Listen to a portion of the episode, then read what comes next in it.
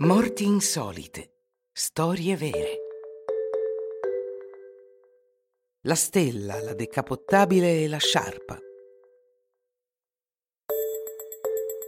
Cosa può succedere a una donna estremamente famosa che va a fare una corsa in macchina nel retroterra di Nizza alla fine dell'estate? Isadora Duncan è una ballerina in perfette condizioni fisiche, è bella, ricca e famosa. Le strade in quel momento, nel 1927, sono molto poco frequentate e il tempo è mite, soleggiato e bello. Qual era la probabilità che Isadora morisse strangolata durante questo viaggio nella sua lussuosa auto decapottabile? In teoria non può succedere, tutto dovrebbe andare bene. Ma poi si sa, non sempre tutto va come previsto. A volte sembra così assurdo, stonato.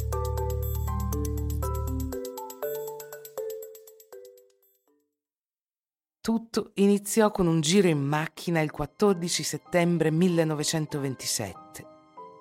Il giorno della sua morte, Duncan era un passeggero in una nuovissima auto sportiva convertibile che stava imparando a guidare. Mentre si appoggiava al sedile per godersi la brezza marina, la sua enorme sciarpa rossa si avvolse intorno all'asse, stringendosi improvvisamente intorno al collo della Duncan e trascinandola fuori dall'auto sulla strada asfaltata fu strangolata a morte all'istante. Ma facciamo un passo indietro nel tempo. Isadora Duncan nacque nel 1877 a San Francisco e si trasferì in Europa per diventare una ballerina. Ha sempre amato ballare. Da adolescente ha lavorato come insegnante di danza nella scuola di musica della madre, ma Isadora non era destinata a diventare una prima ballerina classica. Al contrario, Aveva uno spirito bohemien, libero, e i suoi balli erano pieni di improvvisazione ed emozione.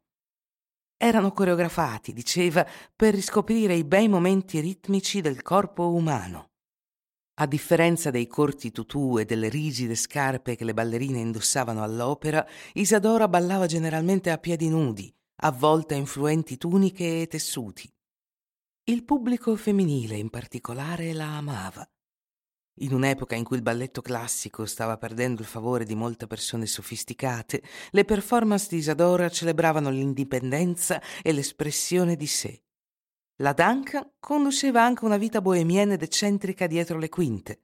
Era una femminista, una sostenitrice dell'amore libero e una comunista.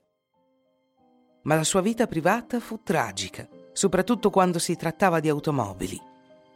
A Parigi nel 1913 i suoi due figli piccoli annegarono quando l'auto in cui si trovavano precipitò da un ponte nella Senna e Isadora stessa fu gravemente ferita in due incidenti automobilistici nel 1913 e nel 1924.